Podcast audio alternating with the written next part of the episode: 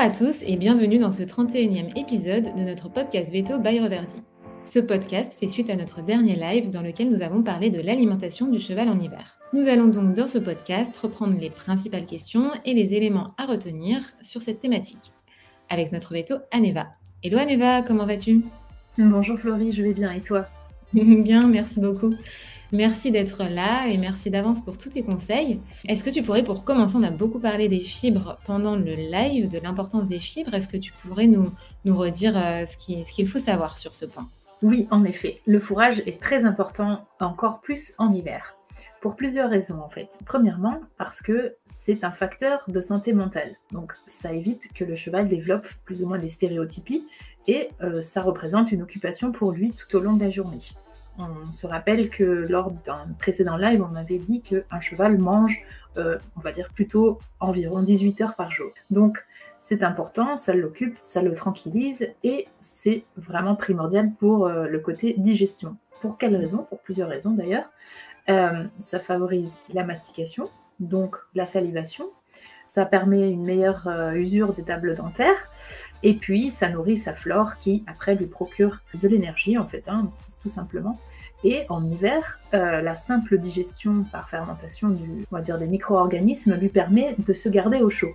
Donc euh, le foin est encore plus important, en tout cas le fourrage est encore plus important en hiver. Ok, donc comme pour toutes les saisons, le fourrage doit rester vraiment la priorité pour le côté euh, hygiène mentale en tant que facteur d'occupation, l'effet de l'est, le pouvoir tampon des fourrages, enfin tout ce qu'on a déjà mentionné à plusieurs reprises.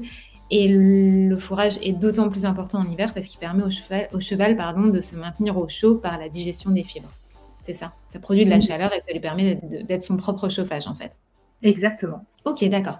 On avait, tu avais mentionné aussi l'importance euh, pour les chevaux qui vivent en extérieur d'avoir un abri. Ça leur permet d'économiser de l'énergie. Oui, en effet. Quand un cheval est euh, à, la enfin, à la possibilité de s'abriter, on peut euh, estimer à 20% l'économie d'énergie euh, d'un cheval qui, qui va comment dire, consacrer à se garder au chaud. Donc ça, c'est assez considérable, surtout si on compte les chevaux qui sont un petit peu juste d'état. Eh bien, le simple fait de leur procurer un abri, ça leur permet d'économiser cette énergie. Il faut aussi penser à les couvrir, bien évidemment, si, euh, si, le cas, si cela est nécessaire. D'accord, ok. Donc, euh, pour résumer, le foin encore plus important en hiver et idéalement mettre le foin carrément sous un abri pour, euh, pour aider le cheval à se maintenir au chaud quand il fait, euh, quand il fait très froid. Oui, exactement. D'accord. À partir de quelle température on peut considérer qu'un cheval a besoin d'un petit coup de main pour se maintenir au chaud? À partir de quand il va, il va entrer dans une zone d'inconfort, si, je peux, si je peux parler comme ça? Alors, c'est vrai qu'il y a plusieurs opinions à ce sujet.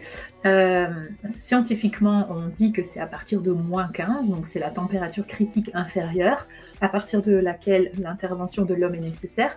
Maintenant, en Europe, euh, on n'a pas quand même ces températures, enfin, on a ces températures-là, bien sûr, sur certaines zones géographiques de, mhm. l'Europe, mais malgré tout, on est quand même dans des climats un petit peu plus modérés que nos voisins, euh, par exemple les Canadiens ou les Américains, euh, ou même en Asie, hein, tout simplement. Dans les pays scandinaves aussi. Voilà, oui, oui, oui, tout à fait.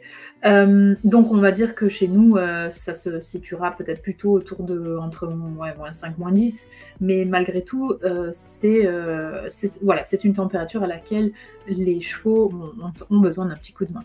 Donc ça veut dire fourrage à disposition, l'eau à disposition, et puis c'est pas vrai pour tous les groupes. Hein, cette température-là, c'est vrai pour les chevaux qui sont en bonne santé, les chevaux adultes qui n'ont pas de pathologie ou qui sont pas voilà dans un groupe critique. Mmh. C'est cette température-là elle est portée à 0 degré pour les jeunes ou pour ceux qui sont plus faibles, les immunodéprimés, euh, les, potentiellement les juments gestantes aussi, puisqu'elles sont quand même plus fragiles. L'immunité mhm. est un peu plus, fatigue, enfin, plus fragile à cette époque, euh, enfin, comment dire, dans leur stade physiologique. D'accord. Voilà. Les chevaux âgés aussi Oui, les chevaux âgés, tout à fait. Donc, il faut euh, bien veiller sur eux euh, quand les températures baissent. D'accord, ok. Et ben justement, tu parles de l'eau, on en a parlé pendant le live. Qu'est-ce qu'il faut savoir sur l'eau en, hiver? Oui, alors l'eau est exactement comme le fourrage et l'autre point critique euh, à gérer pendant l'hiver. Les chevaux aiment boire une eau plutôt tempérée. Bon, ça c'est dans l'idéal, dans le monde idéal où on peut toujours avoir une eau qui coule à 20 degrés du robinet, ça n'existe pas, on le sait. Sauf si on passe toute la journée à apporter des bidons d'eau chaude, malheureusement ce n'est pas faisable pour la plupart du temps.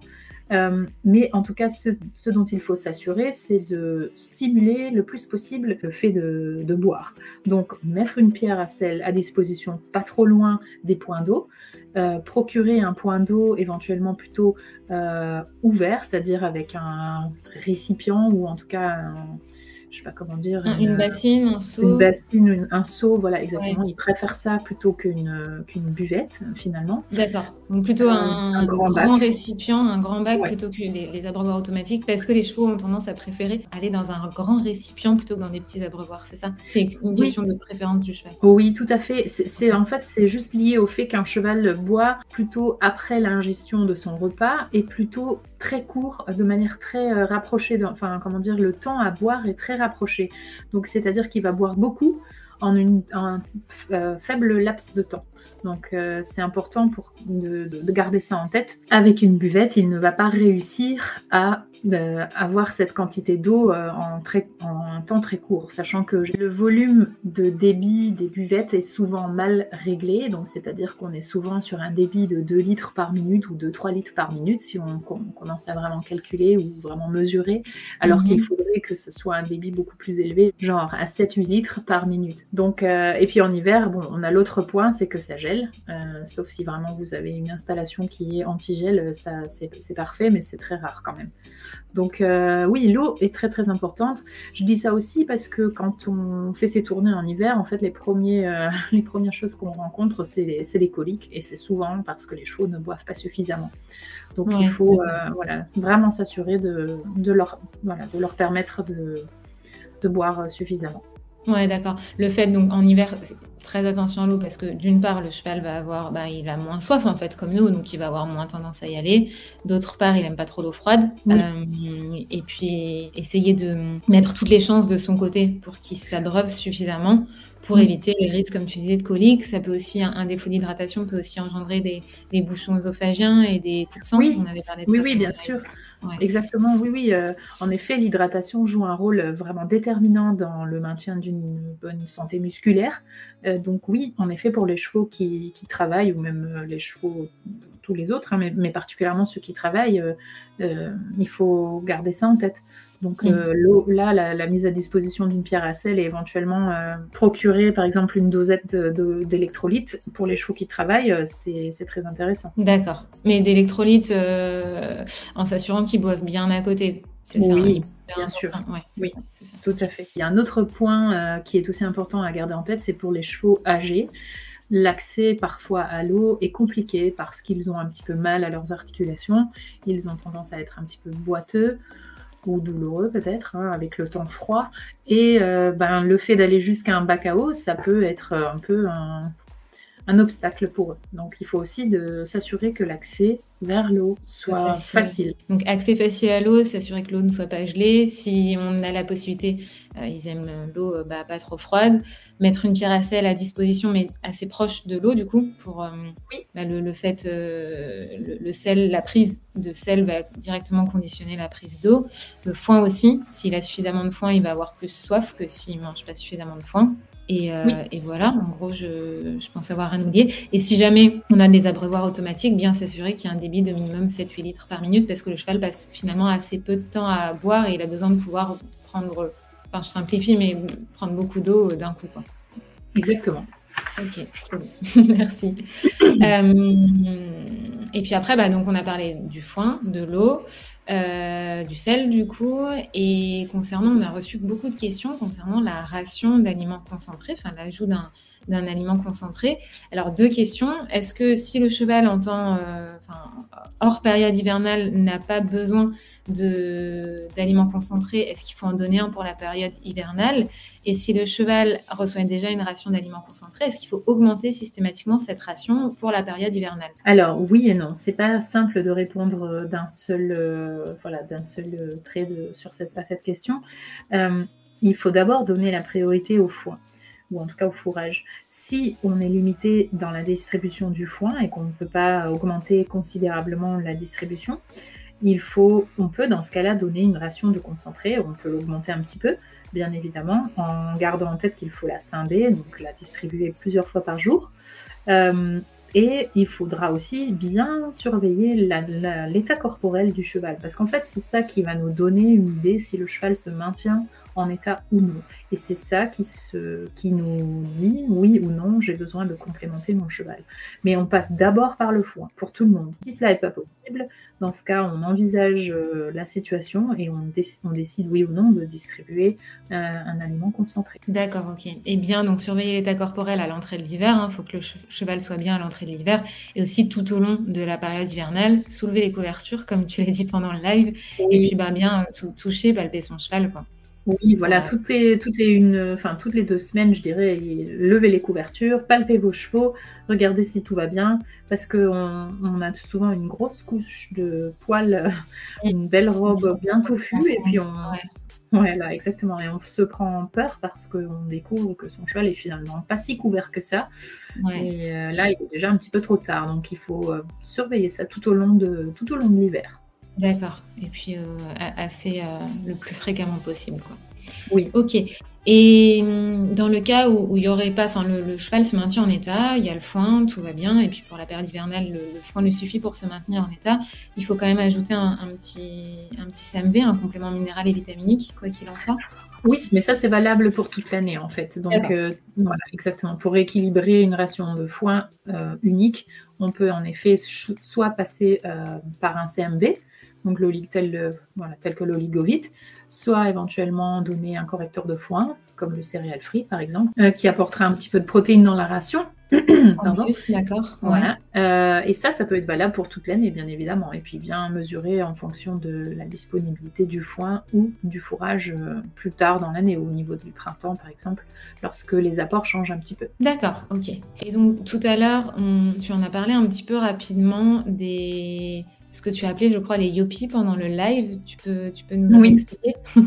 Oui, en fait, oui, une attention particulière de, leur doit, enfin, doit être apportée à ce groupe-là.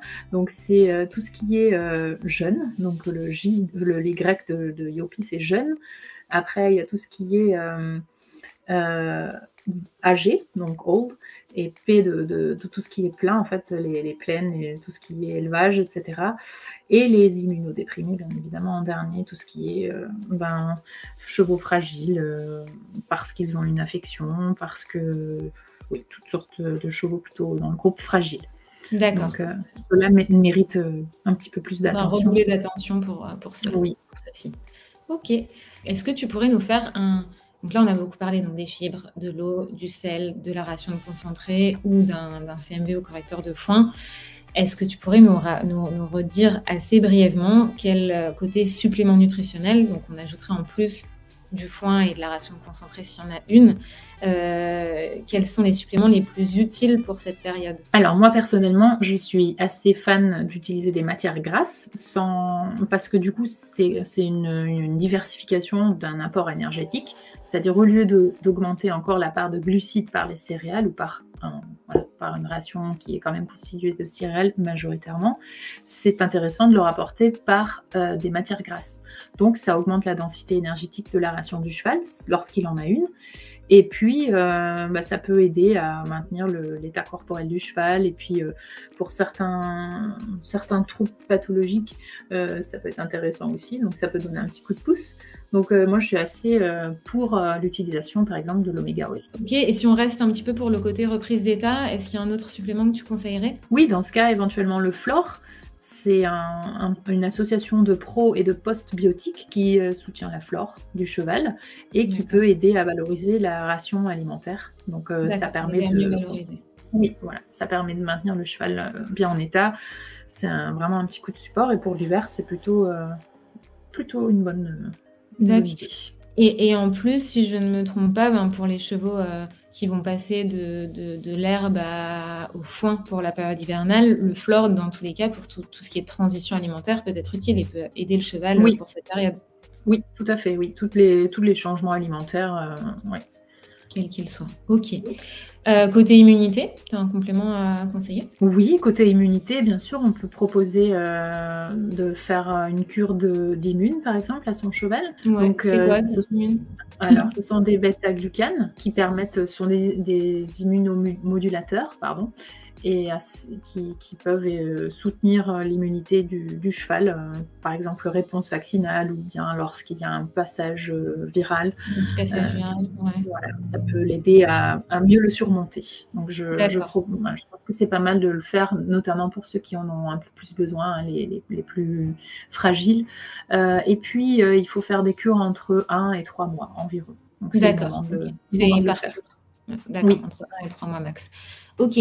Euh, ensuite, on, avait reçu pas mal de, questions là-dessus. Il y a les, chevaux qui souffrent d'arthrose. Euh, ils ont besoin, euh, ils souffrent d'autant plus, je crois, quand il fait froid. Oui. c'est vrai. Oui, on peut les aider en proposant peut-être le, flexi. c'est une préparation avec trois chondroprotecteurs et ça contribue à soulager les douleurs articulaires qui sont peut-être plus sensibles on va dire plus, oui, plus présente euh, en hiver quand les températures baissent. Ok, ok. Et puis ben, les électrolytes dont tu as parlé tout à l'heure, pour les chevaux au travail, tout ce qui est pour les, la réhydratation, s'assurer qu'ils boivent suffisamment d'eau euh, claire à côté. Quoi. Oui, exactement. Oui. D'accord. Ok. tu as quelque chose à ajouter? Je pense qu'on a tout vu, en bref. Et eh ben ouais, bref, de toute façon, sinon on pourrait encore en parler des heures. Euh, merci beaucoup. Si besoin, on, on rappelle, donc il y a le replay du live qui est disponible sur tous nos réseaux. On a fait aussi euh, une infographie pour reprendre un petit peu les points essentiels, qui est pareil en ligne en ligne sur nos réseaux et puis on reste dispo avec nos vétos et nos conseillers, euh, conseillères nutrition pour vous répondre. Donc n'hésitez pas à nous poser plein plein de questions. Merci à toi Neva à nouveau. Avec plaisir, à bientôt. Et puis à très bientôt. Merci beaucoup.